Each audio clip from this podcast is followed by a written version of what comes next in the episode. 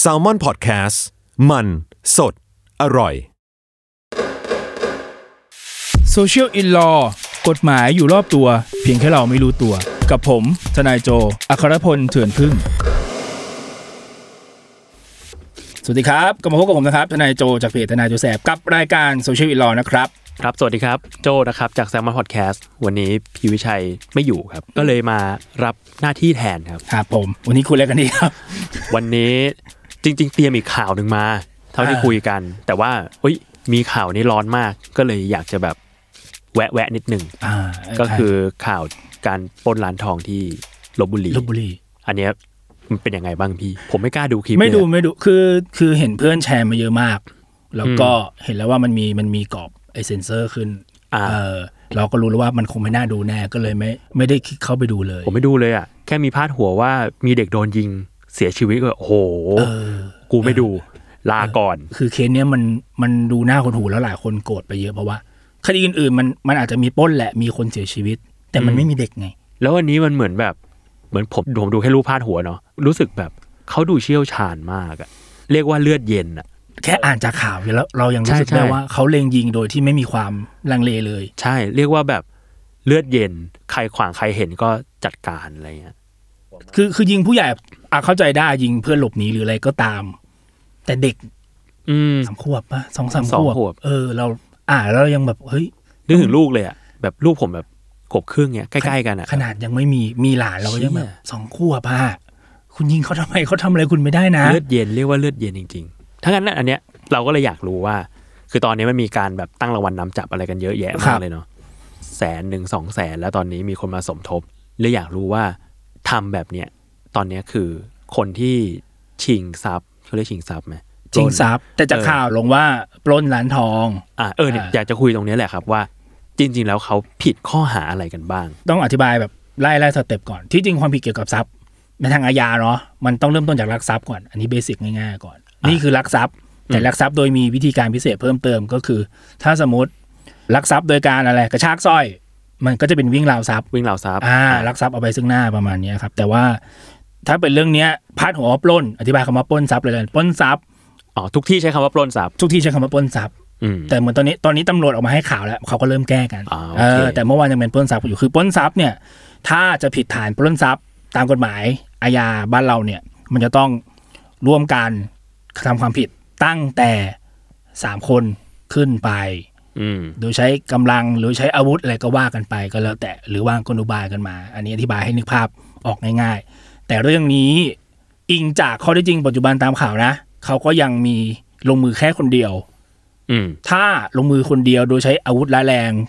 ตามข่าวเนี่ย มันก็ผิดแค่ฐานชิงทรัพย์ อ่า แค่นั้นไม่เป็นปล้นเป็นแค่ชิงทรัพย์ เป็นแค่ชิงทรัพ เป็ ย์ นแค่ชิงทรัพย์ อ่า เอออ่ ะคือแปลว่าตอนจริง ๆ แล้วมันมี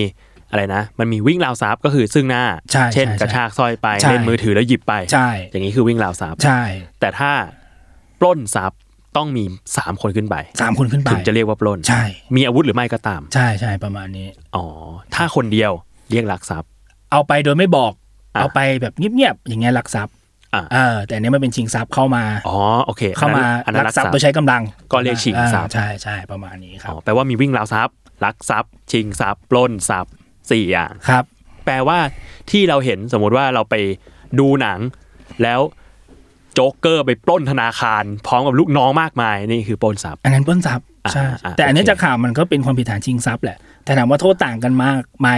ไม่ต่างกันมาก แต่ อืม เอาเป็นแค่จากข่าวนะ จากข่าวเนี่ยเขาชิงทรัพย์แล้วทำให้ผู้อื่นเสียชีวิต ครับ ก็อันเนี้ยโทษสูงสุดมันไปได้ถึงประหารชีวิตอยู่แหละมีหลายคนในในเพจถามเข้ามาด้วยความสงสัยว่าอ้าวคำว่าชิงทรัพย์มันดูเบากว่าปล้นทรัพย์นี่โทษก็ต้องเบากว่าหรือเปล่า ก็ อ่า ก็เลยอธิบายไปในเพจแล้วว่า มันถึงประหารชีวิตแหละ เพราะว่ามันมีเหตุชะกันเพิ่มเติมเข้ามาแล้วเพราะว่ายิงคนอื่นเสียชีวิต นั่นก็คือมีคนตาย ใช่ ในเหตุ ใช่ นี้ ใช่ใช่ครับ อ่าคือไอ้ชิงทรัพย์ก็ชิงทรัพย์ไปแหละ เออ แต่เรื่องที่ทำให้คนอื่นเสียชีวิตเนี่ย เป็นอีกหนึ่งหรือห้ากระทง แล้วแต่คนที่เสียชีวิต ใช่ใช่คือถ้าเขาชิงทรัพย์ธรรมดาไม่ทำให้ใครเสียชีวิต มันก็ผิดชิงทรัพย์ก็โทษจำคุกเบาๆไป อย่างที่หลายคนเข้าใจมันถูกนะ แต่เรื่องเนี้ยพอมันมีเหตุเพิ่มโทษ อืม ทั้งยิงผู้อื่นเสียชีวิต อืม แถมมีการยิงคนอื่น เพื่อเปิดทางเพื่อหลบหนีอีกตามกฎหมายเนี่ยครับมันก็กลายเป็นมีเหตุเพิ่มโทษให้เขาได้ว่า ถึงประหารชีวิตสูงสุดเลย อืมซึ่งแปลว่าถ้าโดนจับก็เรียกว่าน่าจะโดนประหารชีวิตแน่แหละ ความผิดประมาณนี้ ถึงนะก็ถึงจะมีคนบอกว่าถ้าเขารับสารภาพล่ะก็ต้องลดโทษอยู่ดีโดยสภาพของกฎหมายใช่ไหม อ่าฮะ แต่เอาจากประสบการณ์เนี่ยต่อให้รับสารภาพ ถ้าพฤติการของคดีมันดูร้ายแรง มันดูเป็นภัยสังคม อืม ผู้กระทำดูไม่เกรงกลัวต่อความผิดอย่างเรื่องเนี้ย อืม ศาลอาจจะไม่ลดโทษนะต่อให้เขารับสารภาพก็เถอะ อ่า เออประมาณนี้ อ่ะโอเค ก็ติดตามข่าวกันต่อไป ใช่ครับ ว่าจะเป็นยังไงดี นอกเรื่องมานานมาก ใช่ ครับ เรามาเข้าสู่ประเด็นหลักที่เราเตรียมกันมาดีกว่า อันนั้นแวะ ครับ ๆอ่ะวันนี้เรามาคุยเรื่องอะไรครับพี่ คือในวันเดียวกันมันมีอีกข่าวหนึ่งที่เป็นกระแสอยู่เหมือนกัน โหดร้ายเหมือนกัน โหดร้ายเหมือนกัน แต่โหด อีกแบบ โหดร้ายในเชิงกฎหมาย อือฮึ อ่านแล้วสงสารคุณป้า เล่าให้ฟังหน่อยพี่เกิดอะไรขึ้น คือเรื่องเนี้ยครับมันมีคุณป้าท่านหนึ่ง เป็นผู้ค้ำประกันในสัญญา เช่าซื้อ ก็คือมีคนไปเช่าซื้ออะไรสักอย่างหนึ่งแหละ เช่าซื้อรถมอเตอร์ไซค์ให้กับเพื่อนบ้านที่รู้จักกัน อืม แล้วก็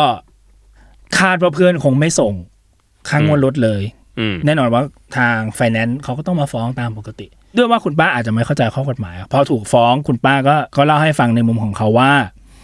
น่าจะมีหมายมา แต่ว่าจากข่าวมันไม่ได้ชัดเจนว่าเป็นแค่จดหมายหรือเป็นเป็นหมาย เป็นหมาย สา สาร ร มา อ่า เออแต่คุณป้าก็บอกว่าได้รับ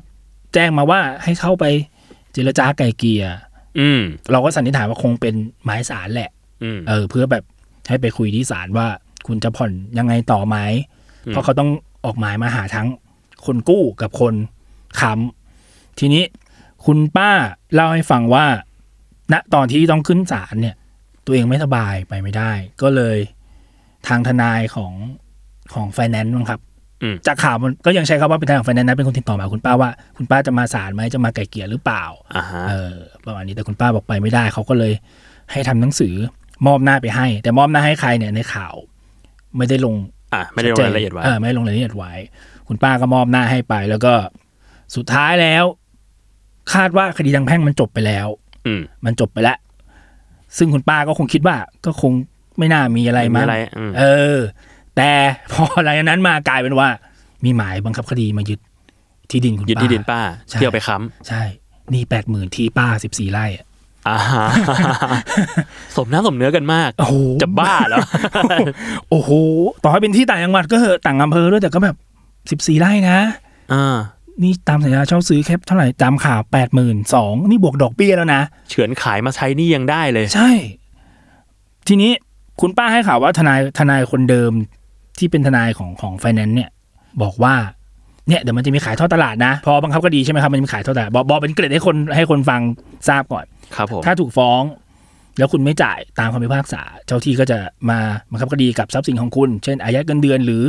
ยึดที่ดินยึดบ้าน ก็เรียกว่าอะไรที่เป็นทรัพย์สินในครอบครองของเราอ่ะ ใช่ ก็มีสิทธิ์ที่จะโดนขายเอาไปใช้หนี่ ใช่แต่ในระหว่างยึดก็เรายังอยู่ได้อยู่นะ อืม เออถ้าเกิดเราเข้าไปเจรจาปิดหนี้หรือยังคุยกันได้อยู่ อืม แต่ถ้าจริงๆถ้ามันยึดแล้ว มันก็จะเข้าสู่กระบวนการรอการขายเข้า อ่ะ ตลาด อ่ะ ของคุณป้าเนี่ย มันเข้าสู่กระบวนการตรงนี้แหละ ไปก็คือ ก็คืออยู่ ถูด ไม่ได้แล้ว เอ ว่า อ เถอะ ถูกยึดเอาไปขายท่อตลาดแล้ว ทีนี้ อันนี้หลายคนต้องระวังนะ ผมบอกเลย คือบังคับคดีเนี่ย ถ้าคุณถูกยึดบ้านนะ อ่ะ คุณมีสิทธิ์ไปค้านราคาได้นะ ครั้งหนึ่งนะ อ่ะ ถ้าราคาที่เขามีคนยกซื้อเนี่ย มันต่ำมาก แล้วคุณ อ่า ไม่โอเค อ่ะเดี๋ยวเรากลับมาเดี๋ยวเราเราเรา เออ เราเล่าเราเล่าตัวคดีก่อนว่าเกิดอะไรขึ้น พูดแล้วก็สงสารอินอินก็คุณป้าเนี่ยก็ถูกขายไปแล้วท่อตลาดไปแล้ว แล้วทนายก็กล่อมว่า คุณป้าไม่ต้องไปค้านราคานะครับ ในวันในวันประมูลให้ปล่อยไปเลยไม่เป็นไรประมาณเนี้ยครับ ซึ่งสุดท้ายเนี่ยทนายเขาซื้อไปในราคาสามแสนสี่หมื่น สามแสนสี่หมื่น ที่สิบสี่ไร่ สิบสี่ไร่ สิบสี่ไร่ ครับ ซึ่งเป็นอีทนายเนี่ยแหละ ใช่ใช่ใช่ ทนายไฟแนนซ์เนี่ย ทีนี้เรื่องมันจบไปแล้ว อ่ะ เหมือนเขาคงจะกล่อมกันว่าเดี๋ยวก็คงมาขอคืนกันได้หรือซื้อคืนกันได้ประมาณนี้มั้งอ่ อ่า า ป้าบอกว่าไปขอซื้อคืนห้าแสน อ่ะ ทนายบอกไม่ได้ ถ้าจะขายขายสี่ล้าน สี่สี่ ตอนประมูลจากกรมบังคับคดี อ่าฮะ สามแสนสี่หมื่นบาท อ่ะ ตอนจะขายคืนสี่ล้าน คนเฮี้ยแหละ คนเลว เป็น อะ คนเลวอ่ะ คือไม่รู้นะพอเราเห็น เราก็เป็นทนายเนาะเราก็รู้สึกว่า เฮ้ยคุณทำแบบนี้มันไม่ถูกอ่ะ ใช่ แล้วที่มึงทำเนี่ยคนก็ด่าว่าทนายแม่งเลวชั่ว แล้วกูโดนไปด้วยไง กดตรงนี้ เอาจริง ๆ นะ พูดตรง ๆ ว่าตอนตั้งแต่เป็นทนายใหม่ ๆ แล้วมาเราก็จะเจอข้อ ข้อละหาข้อด่าแบบเนี้ยจากคนยุคเก่า อ่ะ ๆที่เขาคงเคยเจอประสบการณ์แบบนี้มาแหละ อืม แต่เราอ่ะเป็นเด็กตอนนั้นเราก็ไม่เข้าใจหรอกว่าเฮ้ยใครเขาจะทำแบบนั้นกัน อ่า ไม่มีทนายคนไหนทำแบบนั้นหรอกครับ ตัดภาพมาเพียบเลย เต็มเลย สัตว์เอ้ย เอาเข้าจริงคือมันพูด อ่า ในประสบการณ์ส่วนตัวเยอะไหมเยอะ อ่า ทนายที่เรียกเก็บเงินลูกความแล้วไม่ทำงานต่อ ก็เรียกว่าเอาความรู้ที่มี ใช่ มาเอาเปรียบคนอื่น เอารู้ความลับเราแล้ว แล้วไปรับงานของอีกฝ่ายหนึ่งก็มี อย่างนั้นก็ได้เหรอะฮะอย่างนั้นก็ ได้ มี ไง มันไม่ได้ไม่ได้จริงมันไม่ได้ไง เรา ทำไม รู้ พควก วาม คุณเป็นคนอย่างนี้อ่า เออ เรารู้สึกว่าพออ่านข่าวนี้รู้สึกว่าเฮ้ยมันไม่โอเคนะแล้วคุณป้าก็นั่าสงสารนะ อืม เขาอาศัยความไม่รู้จริง ๆ ของคนน่ะ แล้วก็ได้ไปซึ่งแบบทรัพย์สิน อ่ะโอเค อืม สรุปก็คือ สิ่งนี้ทั้งหมด คุณป้าถูกทนายคนนี้ตะล่อมจนขาย แล้วก็มาซื้อคืนก็โดนขายไปกลับแพงๆสี่ล้านบาท ใช่ ถ้างั้นถามหน่อยพี่ว่า คุณป้าทำอะไรได้บ้างไหม คือจากข่าวนะ จากข่าวอะต้องต้องบอกก่อนว่ามันเป็นไปตามขั้นตอนกฎหมาย อย่างถูกระเบียบทุกอย่างเป๊ะๆเลยนะ อืม ณตอนนี้นะที่มันมีข้อมูลในข่าว อ่ะ พูดตรงๆว่าถ้าจะไปขอเพิกถอนกระบวนการเนี่ยค่อนข้างยาก อ่า จะอ้างว่าไม่ทราบหมาย บังคับคดี ไม่ทราบนัดขายทอดตลาดก็คงฟังไม่ขึ้น เพราะคุณป้าก็ออกมาให้ข่าวแล้วว่า รู้หมดเลย ที่ผ่านมาฉันรู้ทุกอย่างเลย หมายสารฉันก็ได้รับ อ่า ตอนนี้ประเด็นเดียวที่ส่วนตัวมองเห็นชัดเจนก็คือเรื่องร้องเอาผิดบรรยาทนายความกับตัวทนายต้นเรื่องนะ อ่า เอ่อกับอีกประเด็นหนึ่งที่เพิ่งได้อ่านเมื่อเช้า แต่อันนี้ยังไม่เฟิร์มร้อเปอร์เซ็นว่ามันจริงหรือเปล่า คือตอนนี้ไฟแนนซ์ต้นเรื่องครับ ออกมาให้ข่าวว่าเฮ้ยฉันไม่เคยให้ทนายไปฟ้องลูกหนี้รายนี้นะ อ่า เออ ทำเองโดยพละการ ฉันยังไม่ได้อนุมัติเลย อ่า เออ เธอไปฟ้องได้อย่างไร อืม ถ้าเป็นประมาณนี้อาจจะขอพิจารณาคดีใหม่ได้ อ่า เออ เรียกว่ารีสตาร์ทใหม่อีกทออีกรอบหนึ่ง มีหลักฐานใหม่ที่พลิกผลคดีได้ เพราะตัวโจทย์โดยตรง บอกว่าฉันเคยมอบอำนาจให้ทนายคนนี้ไปฟ้องให้ฉันจริงในคดีอื่น อืม ๆ แต่ในคดีนี้ฉันยังไม่ได้ บอกว่าให้ไปฟ้อง อ่า ก็อาจจะเป็นไปได้ว่า ฟ้องเองโดยพละการ ก็เรียกว่าไฟแนนซ์ที่เป็นโจทย์เนาะ ใช่ครับ ยังไม่ไฟเขียว ใช่ ให้คุณไปทำงาน ใช่ใช่ แต่คุณ ใช่ เสือกไปทำงานก่อน นี่ถ้ามันจริงๆเนี่ย พวกคดีสถาบันการเงินต่างๆ ครับ ทางไฟแนนซ์เขาจะให้หนังสือมอบอำนาจกับตัวทนายความของเขาอยู่แล้ว อือฮึ เพื่อเตรียมพร้อมไว้เลยว่าเวลาจะฟ้องก็ทำได้เลยไม่ต้องไม่ต้องมารอเขาเซ็นอีกรอบหนึ่ง อ่ะโอเค ทีนี้ทนายท่านเนี้ย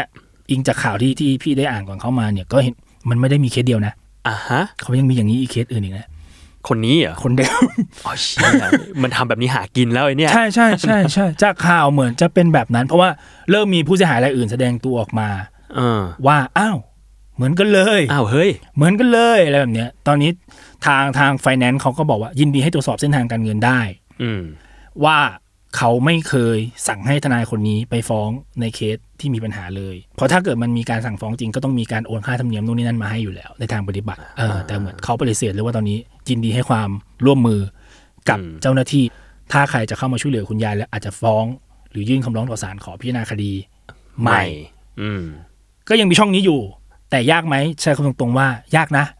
แต่ เรียกว่าถ้าไม่มีสิ่งนี้มาจากทางไฟแนนซ์อะ อืม ทุกอย่างก็คือเอวังเรียบร้อยไปเรียบร้อยละ ใช่เพราะกลายเป็นว่าผู้ละมอมหน้าจไม่มีอำนาจตั้งแต่ต้น อ่า กระทำโดยพลการ แปลว่า อ่ะพูดแบบ general เลยนะ สมมติไม่ได้ไม่เรียกว่าไม่ได้เป็นคดีนี้ แต่ถ้าสมมุติว่ามีคนที่โดนแบบนี้ ผ่านกระบวนการมาถึงจุดนี้แล้ว ก็เรียกว่าย้อนอะไรกลับไปแก้ได้ยากมากแล้วแหละ ยากนะ คือการขอพิจารณาคดีใหม่ก็ไม่ใช่เรื่องง่ายอยู่แล้ว ต้องยื่นคำร้องศาลต้องไต่สวนว่า ครับ พยานหลักฐานใหม่ที่คุณอ้างเข้ามาในคดีมันส่งผลกับคดีขนาดนั้นเลยจริง ๆ หรือเปล่า อ่า ถึงกับจะกลับคำพิพากษาได้จริงๆไหมประมาณเนี้ยครับ อ๋อ ก็ต้องมาดูน้ำหนักของหลักฐานอีกที ใช่ หนึ่ง ใช่แต่จากข่าวเนี่ยถ้าถ้าเป็นอย่างที่ไฟแนนซ์บอกจริงอ่ะอันนี้มันมันพลิกกลับหน้ามือเป็นหลังมือได้เลยชัดเจนอยู่แล้ว อ่ะโอเค ถ้างั้นกลับมาตรงจุดนี้ ผมอยากรู้ว่า ถ้าใครที่ดูเหมือนกำลังจะมีปัญหาเนี่ย มีการค้ำประกันให้กับแล้วจะมีแบบปัญหาเรื่องจะโดน บังคับคดี ยึดทรัพย์ เราไปหยุดตรงจุดไหนได้พี่ จุดไหนควรเป็นจุดที่ควรเราจะจะระวัง อันนี้สอนตัวเองด้วยเพราะว่าคำเพื่อนมาเยอะเหมือนกัน อ่าฮะ โจคำสักคนไหม ไม่น่าดี พี่มีพี่มีคำให้เพื่อนกับญาติพี่น้องไปอยู่ ก็ไอ้พวกเนี้ยครับ เวลามีหมายสารมา อืม ไปสารเองเถอะ อ๋อ ไปสารเองจะได้รู้ว่า ไอ อ้ที่เขาไปคุยกันที่ทำยอมที่ศาลน่ะเงื่อนไขใหม่มันเป็นยังไงบ้าง อืม เพราะอย่าลืมว่าคุณต้องรับผิดกับเขานะ อ่า ถ้าถ้าค้ำหลายปีที่แล้วมันก็จะเป็นรับผิดอย่างลูกหนี้ร่วม อันนี้เต็มจำนวน ครับ ใช่ไหมแต่ถ้าเกิดรับผิดตามกฎหมายใหม่ตั้งแต่กุมภาห้าแปดลงมาเนี่ยมันก็จะเป็นรับผิดเฉพาะดอกเบี้ยเท่านี้เท่านี้ไม่เกินส่วนแต่เงินต้นต้องรับเต็มนะต้องบอกแบบนี้ก่อน อ๋อเดี๋ยวนะเอาใหม่ แปลว่าเอ่อมันมีกฎหมายใหม่ขึ้นมาตอนช่วงปีห้าแปด ใช่เราไม่ต้องรับผิดอย่างลูกหนี้ร่วมแล้ว อ๋อ จากแต่ก่อนที่คนค้ำต้องรับผิดอย่างลูกหนี้ร่วม ก็คือรับผิดเหมือนมึงเป็นลูกหนี้เลยแหละ เออ อ่าฮะ แต่อันใหม่เนี่ยมันจะมีเช่น สมมติเจ้าหนี้ไม่ได้บอกกล่าวภายใน 60 วันนับจากวันที่ผิดนัด ครับ เราก็จะรับผิดส่วนดอกเบี้ยไม่เกิน 60 วัน อ๋อ เอ่อ เรียกว่าเปอร์เซ็นต์ลดหลั่นกันไป อ่าลดแต่เงินต้นเต็มเหมือนเดิมนะ เงินต้นต้นเต็ม เท่ากับว่าได้ผลประโยชน์เฉพาะส่วนดอกเบี้ยที่อาจจะหายไป อ่า ถ้าเกิดเจ้าหนี้สับเพร่าไม่รีบบอกกล่าว อ่า อ่าประมาณนี้ เราโอ้โหเราจะค้ำประกันกันไปทำไมครับเนี่ย ดูลำบากลำบน คือในทางปฏิบัติจริง เจ้าหนี้เขาจะเริ่มเปลี่ยนเป็น ไม่ต้องค้ำครับผมกู้ร่วม อ่า เลย อ่า กู้ร่วมไงจบ ไม่งั้นก็จะไม่มันไม่งั้นมันก็จะซัฟเฟอร์อย่างเงี้ยแบบอ๋อพอค้ำประกันก็จะแบบอ๋อกูไม่รู้เรื่องอะไรเลย เออ แล้วกูก็มาโดนเต็มจำนวน เอ อ กันดานกันไปชีวิต คือเซ็นค้ำเนี่ยเอาแบบว่ากันตรงๆ ไม่ค่อยแนะนำให้ใครเซ็นค้ำให้ใครเลย อ่า ตัดไฟแต่ต้นลม ใช่ อ่ะโอเค อ่ะสิคำแนะนำแรก อย่าเซ็นค้ำให้ใคร อย่าเซ็นค้ำจริงๆนะ อย่า มัน เซ็นค้ำ มันฟังดูแบบโอ้เฮี้ยจังวะ กูเพื่อนนะสมมติแบบญาติพี่น้องมา เฮ้ยเซ็นค้ำให้ไม่ได้เหรอบ้านเราก็อยู่ติดกันโน่นนี่นั่นผมนี่ครับเซ็นค้ำให้ญาติพี่น้องครับโนติสมาบ้านเหมือนกัน ผมเป็นทนายแท้ๆเลย ผมยังโดนเลย อ่ะ เออ อย่าเซ็นค้ ใช่ ำแล้ว ถ้าสมมติอ่ะ เซ็นไป เลี่ย แว งไม่ได้ เออถ้าเซ็นไป ต้อง แล้ว เซ็นค้ำควรจะคำนึงอะไรต่อมา ถ้าถูกฟ้องจริง ๆ ถ้าสมมติบังเอิญในคนกู้มันหนีไปเลย อืม เพราะมันมีเคสนี้จริงๆ คนกู้ กูไม่อยู่แล้วกูไปแล้วพับ ไอ้ พับ ห่า ซึ่งมันมีจริง คนเฮีย ๆเออมันมีจริงๆเนี่ยเราให้ฟังเลยก็ได้เนี่ย พี่ฟ้องไปเคสหนึ่งคนกู้แม่งไปเกาหลี คนค้ำอยู่ในไทยอ้าวแล้วไงอะ ไปเกาหลีไปเลย ไปเลย ไปเลยอ่ะ อ่ะออ เยี่ยมไปเลย เอออ้าวเพื่อนก็ อ่า อ้าวกูเพื่อนมึงนะ อ้าวเฮ้ย เออรู้ว่าเพื่อนกันไงไม่เป็นไรมึงจัดการไปก่อนเดี๋ยวกูเคลียร์ให้ อ่ะ เออ ทำไง ในบางกรณีเจ้าหนี้เขายอมให้ปิดหนี้เฉพาะส่วนได้ ปิด เช่น หนี่เฉพาะส่วนคื เช่น อ เช่นสมมติกู้มาสองแสน ครับ มีดอกเบี้ยเนาะเขาก็จะมาหารสมมติคำคนเดียวใช่ไหมเขาจะหารสองให้ อ่ะ หารสองแบ่งครึ่งให้เลยว่าคำนวณแล้วว่าอันในส่วนคนค้ำนะครับควรจะต้องรับผิดเท่านี้ อ๋อ แล้วเขาก็จะออกหนังสือ ยืนยันให้ว่ามีการปิดหนี้ให้แล้วจะไม่ดำเนินคดีต่อไม่ไม่บังคับคดีต่อเออ ซึ่งถ้ากรณีนี้แปลว่า คนค้ำก็ก็หลุดเลย หลุดความรับผิดในส่วนของตัวเองไป อ่ะแต่อันนี้ไม่ได้เป็นกฎหมาย แล้วแต่บริษัทที่จะยอมด้วยต้องบอกแบบนี้ อ๋อ แต่ส่วนมากเขาก็ยอมกันนะ เพราะว่าสถาบันการเงินอยากได้เงินคืนแหละ ว่ากันตรงๆได้ได้มากได้น้อยอีกเรื่องหนึ่งแต่เขาอยากอยากได้เงินคืนเป็นหลัก อืม การไปขอปิดหนี้เฉพาะส่วนทำได้ อืมก็ดูปณีประนอมดี ใช่ กับคอมแนะนำต่อไป ถ้าเหมือนคุณป้าท่านนี้ ครับ ถูกยึดทรัพย์ไปแล้ว อ่ะ เออ ทำยังไง เอาในทางปฏิบัติจริงอะถ้าเกิดถึงขั้นยึดทรัพย์อะส่วนมากเจ้าหนี้อะจะไม่ค่อยยอมให้ปิดหนี้เฉพาะส่วน อาจจะด้วยว่าค่าใช้จ่ายมันบานปลายไปแล้วด้วยแหละส่วนหนึ่งออ ก็เรียกว่ามาถึงจุดนี้แล้วอ่ะ เออเกิด อ่ายึ ยึดแล้วอ่ะเพราะว่าค่าทนายมันจ่ายไปเป็นสองรอบแล้วเขาก็ส่วนมากอาจจะต้องถ้าแบบเร็วร้ายสุดก็คือพยายามให้ญาติพี่น้องมายกประมูลซื้อที่ตัวเองกลับไป อ๋ออ ม เพราะอย่างน้อยเนี่ย ถ้ามันมีส่วนต่างส่วนต่างมันกลับมาหาเออเราอยู่แล้ว อืม เออประมาณ เรียกว่าเอาคนไว้ใจได้มา ใช่ใช่ใช่ถึง มา มัน มาประมูลให้เราหน่อย เออถึงมันจะฟังดูแบบเป็นข้อเลี่ยงกฎหมายนิดหน่อยแต่ว่า ก็ยังดีกว่าคนอื่นซื้อไปนะ คนอื่นซื้อไปคือคุณจบไปนะ คุณต้องไปขอซื้อคืนอย่างเดียวเหมือนคุณเหมือนคุณป้าตามข่าว อ่า ซึ่งในทางปฏิบัติจริงลูกความพี่ก็เคยเป็นแบบนี้แหละ บุคคลภายนอกซื้อไป อืม แต่คือคนในบ้านมันยังอยู่กันเป็นครอบครัวใหญ่อะเพราะฉะนั้นเขาเป็นแบบบ้านบ้านหลังใหญ่เลย อืม นี่ต่ำนี่แบบสามสี่หมื่นเองอะ ก็โดนแล้วเหรอ โดน ยึดบ้านเนี่ย แล้วอยู่กันสามครอบครัวเป็นรั้วเดียวกันอะ โอ้เชี่ย แต่ทีเนี้ยเรื่องนั้นมันผิดพลาดตรงที่ไม่ได้ใส่ใจเรื่องหมาย อืม หมายที่มาบ้านเนี่ยอย่างคุณป้าท่านเนี้ยยังดีนะว่า แกยังใส่ใจว่ามีหมายสารมานะ อืม มีหมายมาคดีมานะ อืม บางคนเห็นหมายมา แปะตาคุด ไม่อ่านไม่ได้เรื่อง ไม่ใช่เรื่องของฉันนี่ ไม่รู้ในบ้านใครถูกฟ้องให้ มันมา โอ้เชี่ย หรือบางครั้งก็หยิบมาแล้วเห็นแล้วอ๋อเออน้องไอ้น้องไอ้ถูกฟ้องอ่ะ ชื่อสมมติชื่อสมมติ ครับผม สมมติ น้องไอซ์ถูกฟ้องเนี่ยน้องไอซ์ไปอ่านสิไอ้น้องไอซ์ก็ไม่รู้เรื่องเลยช่างมันกูเป็นหนี้กูไม่จ่าย อ่า มันมีอย่างนี้จริง อ่า ๆ ไม่มีใครใส่ใจว่าไอ้หมายที่มาแปะมันคือหมายอะไร แล้วกลายเป็นว่าบ้านตัวเองถูกยึดไปแล้ว อืมอ้นผมสงสัยนิดนึง อยากรู้ว่า เนี่ย อย่างที่พี่บอกว่าบางทีหนี้สามหมื่นแต่บ้านโดนยึด ครับ เพื่อไปขายท่อตลาด คือมันยึดอะไรที่ถูกกว่านี้ไม่ได้เหรอหรือว่าอะไรที่สามหมื่นแล้วสมน้ำสมเนื้อเฮ้ยกลัวไปขายแล้วมาจ่ายหนี้ไม่ได้เหรอ ในทางปฏิบัติจริง เจ้าหนี้เขาจะดูจากไอ้พวกรายการทรัพย์สินที่สืบได้แล้วว่า ยึดอะไรที่มันจะ cover กับหนี้ อ่า เออ แต่ส่วนมากอะ่ะ พอมาดูแล้วพอมันมีที่ดินอะ่ะเขาก็อยากยึดที่ดินแหละเพราะมัน cover ไงอย่างเดียวก็จบเลย ไม่ต้องไปวุ่นวายกับเงินเดือน ไม่ต้องไปวุ่นวายกับเงินปันผลสหกรณ์ถูกไหม ม เออ ประมาณเนี้ย แต่สมมติหนี่สามหมื่นแล้วไปยึดที่สองแปลง อันนี้ไม่ได้ เจ้าที่ไม่ทำให้เพราะเจ้าหนี้ถือว่าเฮ้ยแปลงแปลงนี้ราคาประเมินก็เกินแล้วนี่คุณจะยึดบ้าบออะไรสองแปลง เออ ก็เรียกว่าจะไปยึดสิ่งที่ราคาแพงที่สุดที่เป็นชิ้นเดียวว่างั้นเถอะ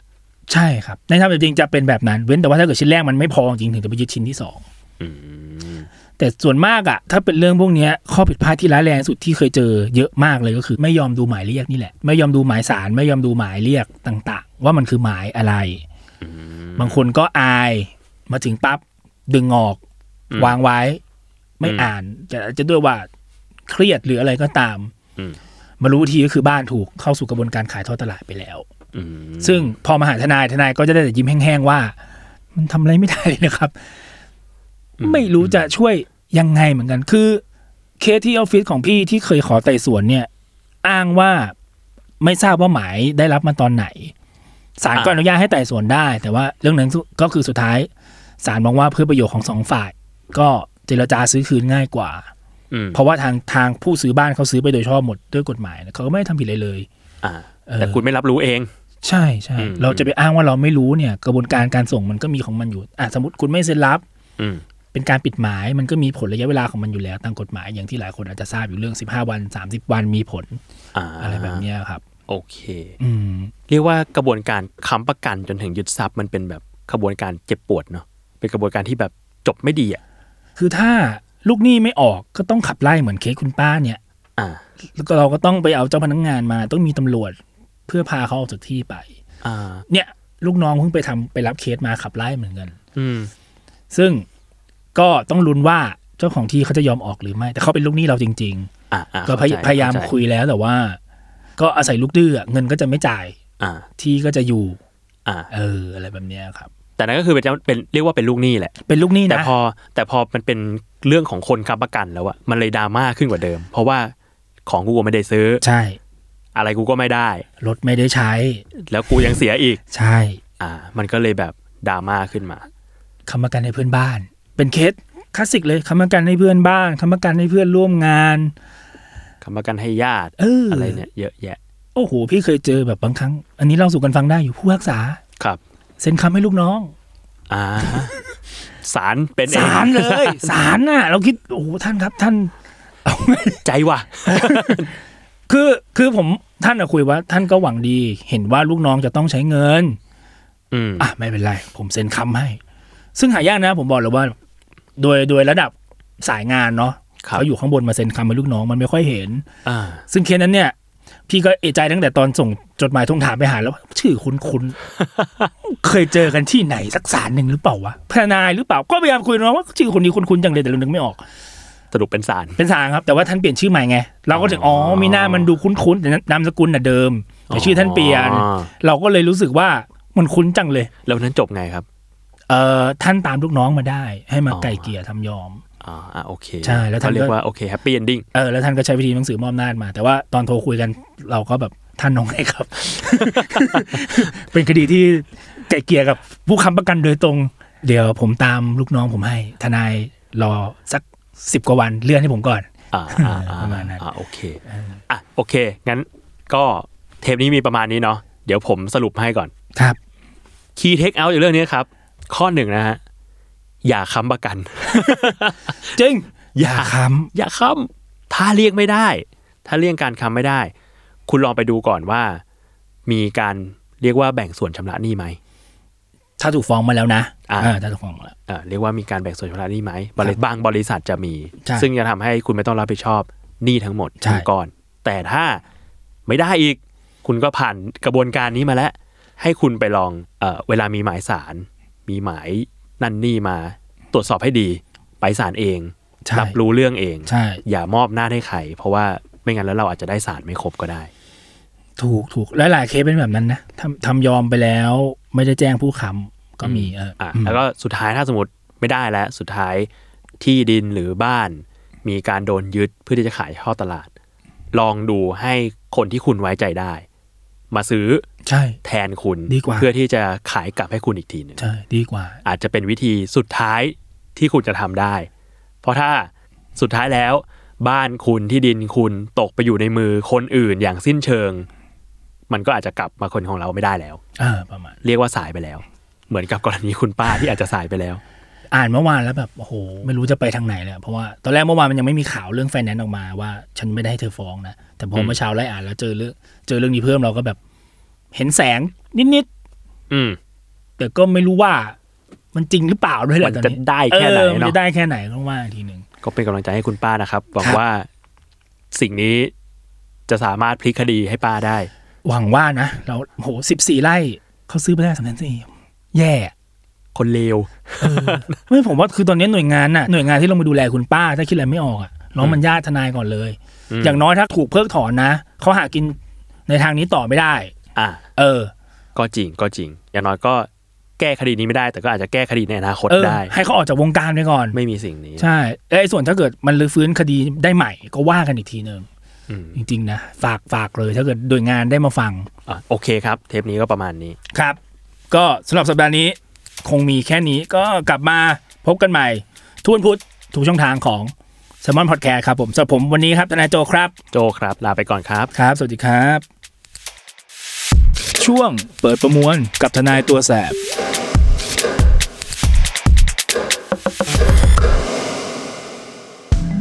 ครับช่วงเปิดประมวลสัปดาห์นี้นะครับก็จะมาอธิบายความผิดเกี่ยวกับทรัพย์สักสี่ฐานความผิดให้หลายคนได้ทำความเข้าใจกันมากขึ้นนะครับ ก็เริ่มกันเลยดีกว่า